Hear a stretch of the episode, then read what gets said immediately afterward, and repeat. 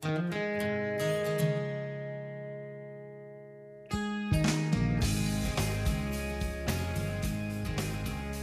there's one team left in the Big 12 in the NCAA tournament, and that is the Baylor Bears. I'm Pete Mundo. We're Heartland College Sports Weekly, part of HeartlandCollegeSports.com, your independent Big 12 digital media outlets. And let's go to Waco. Welcome on Ashley Hodge. He's one of the owners of SicEm365.com. Great partners of ours um, around the Big 12 Conference. They do really, really good work on all fronts covering the Baylor Bears. All right, Ashley, how surprised are you that Baylor's the only Big 12 team in the Sweet 16? Oh, I'm surprised. I, I thought, you know, I, when I looked at the bracket, I think I picked my own picks were uh, looking through them right now. I had three or four of the Big 12 teams advance into the Sweet 16. So, so I, I am surprised. I mean, I who'd you have? I, I wasn't surprised. I had uh, West Virginia, uh, coming out of that, uh, you know, mini pot. I didn't think they'd lose to San Diego State or Syracuse. I had uh, Oklahoma State. I mean, that was, uh, I thought, a ridiculous loss. They played way, well below their normal level against uh, Oregon State, but I thought they would have knocked off Tennessee even if they played them. And then I had uh, Texas. You know, I thought Texas would advance uh, in, in their little pod there. But uh, I, I, did expect, you know, USC to beat Kansas, especially with the COVID issues that Kansas had. I, I thought that was, you know, uh, something you could see from a mile away. But, uh, but yeah, I mean, it's it's it is surprising. You know, I I'm, I'm not surprised Baylor got there. I think uh, those extra days of practice that they had in Kansas City after they got eliminated from the Big 12 tournament were really crucial for them. You know, I put a stat up on uh, Twitter about this, but before the the COVID pause they were actually the number one ranked team in KenPom and, and a lot of the efficiency metrics after they beat Texas at Texas. And their defense was number two in defensive efficiency. And then during that 21 day COVID pause, they were number 186 in defensive efficiency. And their offense really didn't miss a beat. Their offense continued to produce at a high level, but the defense was the problem.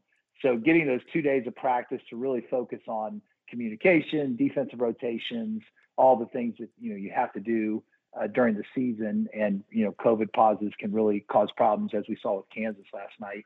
Um, you know, I think that that really helped Baylor get back to their normal level of defense that we've grown accustomed to the last two years, and as a result, they were able to get some double-digit wins to, to advance to the Sweet 16. Yeah, uh, when you look at this this conference though, and how we talked, you know, you and I spoke a couple of months back about how the Big 12 and you know, how good things are looking, seven teams heading for the NCAA tournament.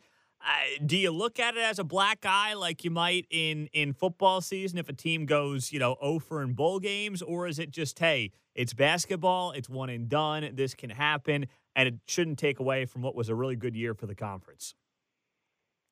Oh i, I think i think the big 10 and the big 12 are looking at as a bit of a black eye. I you know i i, I would say that my opinion is, you know, it's a single elimination tournament. Anything could happen. I think I think Oklahoma State and Texas played well below their normal level of play. Uh, you know, they, West Virginia ran into a really hot Syracuse team. You know, so so it's it's one of those things. You know, I think Oklahoma was expected to be out. You know, through through Gonzaga, which which is what happened. And who am I missing? Who else got eliminated early that uh, I'm I'm uh, not thinking of? Uh, first, uh, Texas. Texas, well, te- yeah, Texas, but there's oh Texas Tech, and, and then I knew Texas Tech against Arkansas.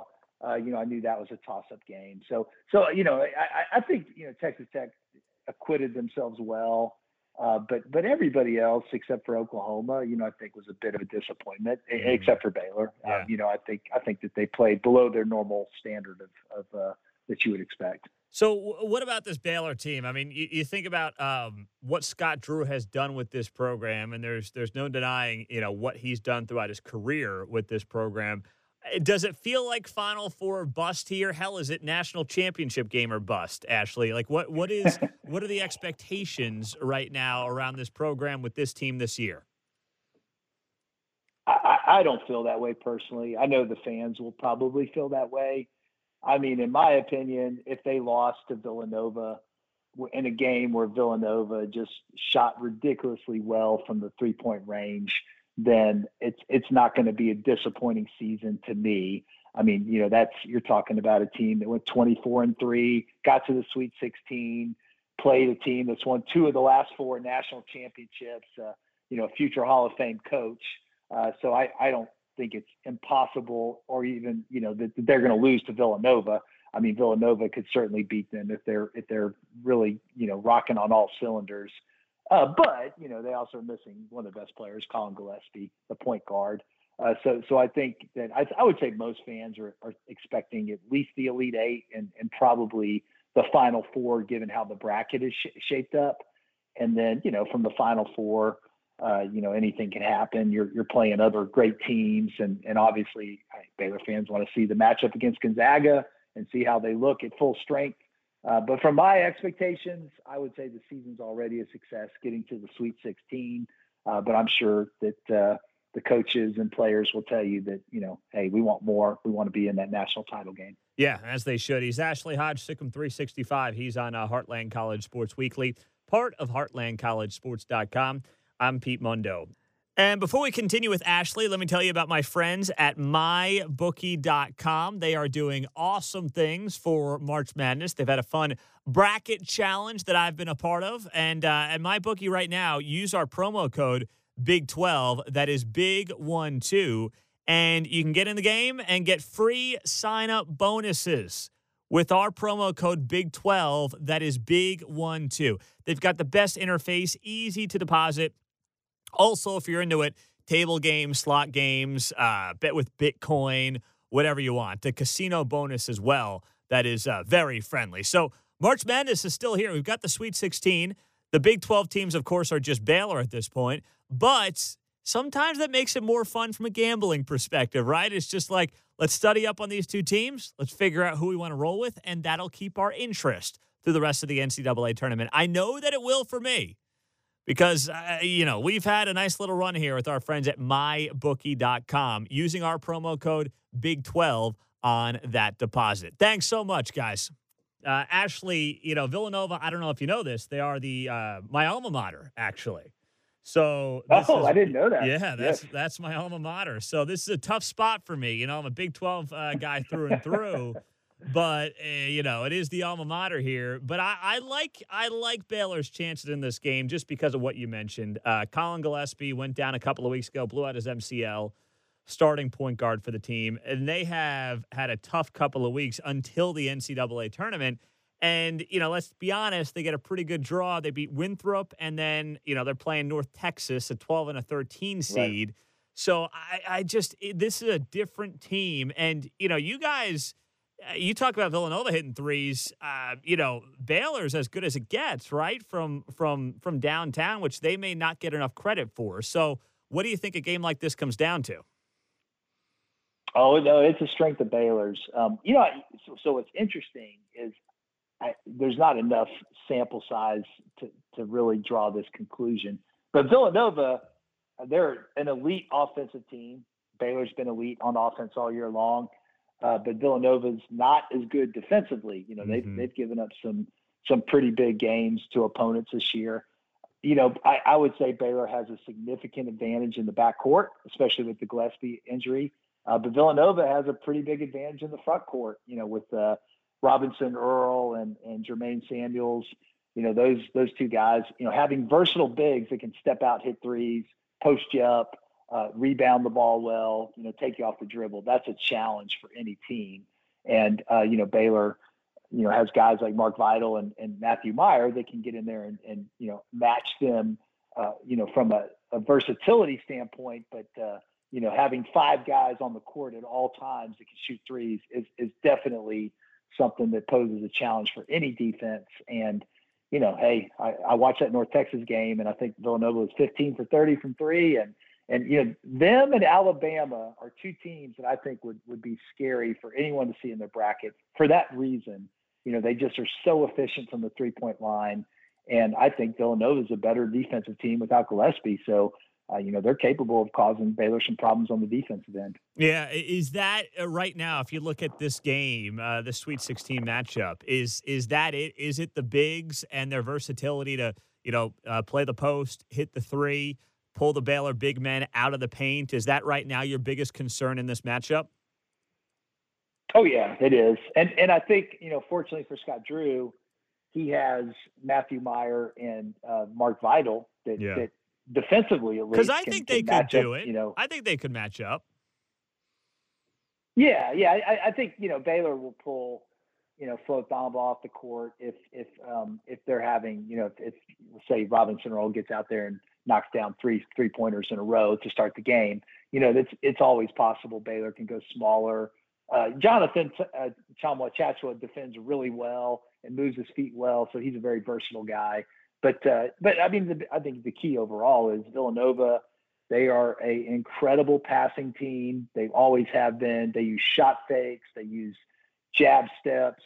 They're so fundamentally sound with their footwork and their passing that if you're not locked in defensively and if you go for some of those fakes, you get out of position quick and they can start raining threes on you you know, so I think that's the big concern for Baylor defensively. Yeah, no doubt about it. All right, I I got to ask you. I know that Baylor fans don't want to talk about it, but this uh, this opening at Indiana with the fire firing of Archie Miller, Scott Drew. if you go to Vegas. Right.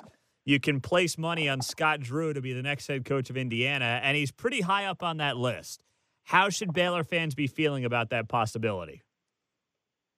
that's a really bad bet. I, I, would encourage anyone listening to this, if they're considering that bet, to go the opposite direction. I. I don't. I don't think Scott Drew. Uh, now we had these same conversations about about Matt Rhule. I remember, and and I and I said that I you know I thought Matt Rhule uh, could be tempted by the NFL. I would say the same thing about Scott Drew in the NBA, and I would say that about any college coach. You know, the NBA is easier in a lot of ways. You don't have to deal with recruiting. You don't have to deal with alumni. You don't have to deal with school politics. Uh, so I think any college coach is going to be tempted by the NBA. I think in today's college basketball, the coaches that have been there for 10 years plus, and I'm thinking specifically of some of the younger coaches like like the Jay Wrights and and like the um, Mark Fews and the Matt Painters and Tony Bennett's of the world. Scott Drew certainly would be in this situation. I just think that uh, you don't need to go to these historic blue bloods that aren't really blue bloods anymore.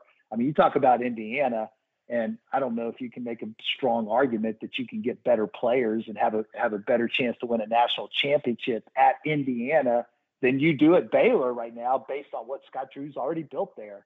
And you know, I think Scott said this. I've, I've heard Mark Few say this, but you know, why mess with happy?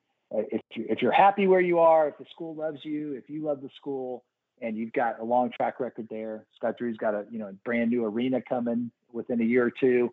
Uh, so I think he's he's going to be at Baylor as far as the college scene. I think the NBA could definitely tempt him, but uh, so far I haven't heard any of those rumors. Well, I could not agree more with you there. By the way, from the standpoint of especially in basketball, Ashley, where you know, you get a couple of good cycles here. You've turned around the image of that program, and you really need a guy or two a year to keep you going. In football, you can't do that. You know, you got to have uh, 10 to 15 guys you feel good about every year. In basketball, you get one right. or two, and and you keep that program humming. And you're right. Look at the Blue Bloods this year: Kentucky, Duke, UNC, uh, all down. Indiana, all down.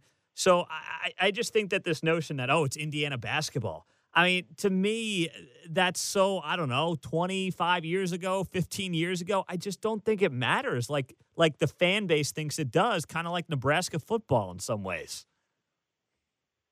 I, I, agree. And you know, you look at you look at Gonzaga, you look at Villanova, you look at Virginia and what they've been able to do from a basketball program standpoint. And you know, I mean Virginia, even though they're uh, a quick out, you know, due to COVID issues also, you know, just winning the ACC almost every year. I mean, they win the ACC way more than Coach K and Roy Williams uh, has won it. Tony Bennett has the last uh, ten years. You know, so I think that you know you're you're able to set yourself up for where you want to be to win national championships. You get enough of you know this virtuous cycle repeating itself. And you know, Scott Drew now he's got the number uh, top five recruiting class coming in you know, it's it, you know pretty soon he's going to have kids of his own players that he that he had when he was first started at Baylor, who are you know who are going to be four or five star prospects coming through coming through the hopper. You know, so it, it, it's just one of those things. It's just like why would you mess with that. The fan supported Baylor is never going to be like Indiana, but the but the pressure, the uh, fishbowl aspect of it is never going to be like Indiana. Also, um, and when it when it, you know when all said and done, uh, you can win a national championship at Baylor, and I think they're proving that this year that they're going to be. You know, they got a one seed, and, and if you're a one seed, you got a 40% chance to get into a Final Four. And it, you know, if you don't, that's all you're asked for. You just want to have the deck stacked in your t- uh, in your favor. Now, poor, you know, uh, Moser at Loyola Chicago, that's a whole different, you know, conversation because they had a terrific team, won the conference, and he's an eight seed. Um, you know, he's got to go someplace where he can, you know, do the same thing and be at least a four seed or higher. Uh, so I think he's moving on. And, and if, if I was a bet man, I would bet on him to be the next coach of Indiana. Interesting. Well, uh, he's Ashley Hodge, SicEm 365. Those guys do a great job covering the Baylor Bears. And Ashley, uh, you know, typically I'd say good luck this weekend. I'm not sure I can do it, but let's just put it this way: I'm looking forward to the game. you you got to you got to stick with your alma mater. I 100 uh, percent respect that. So uh, may the may the best team win. Ah, there the you go. There you go. I like that. Ashley, great to have you on, my friend. Appreciate it. Likewise. Always appreciate the time of Ashley Hodge here on the show. I'm Pete Mundo. Leave us that rating, review, subscribe to the podcast. It helps us so much. And that's why we've got the Heartland College Sports Koozie available for you when you leave us that rating and review and send me a screenshot of it to Pete Mundo, M U N D O, at heartlandcollegesports.com. And I'll get a koozie in the mail for you guys. Uh, just in time for the end of the NCAA tournament. All right. And also our friends at mybookie.com, where with our promo code Big12, you get a free sign up bonus. Yes, they put free money right into your account at mybookie.com and using our promo code Big12, that is Big One Two. Enjoy the Sweet 16, guys. We'll talk to you soon right here on the show.